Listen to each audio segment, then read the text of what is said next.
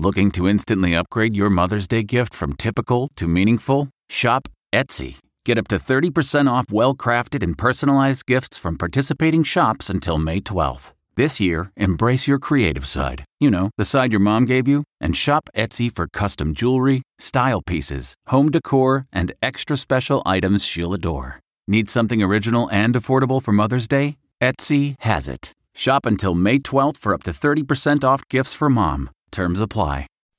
Reporter's Notebook with David Begnaud. Today we're at the University of California, Davis, which is located in Sacramento, California, and we're covering the vaccines. They thought they would arrive today. Turns out they'll be here tomorrow. They just got their tracking number.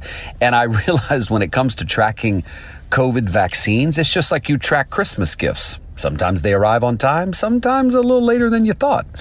We interviewed one doctor at the hospital who was a part of the Pfizer COVID trial.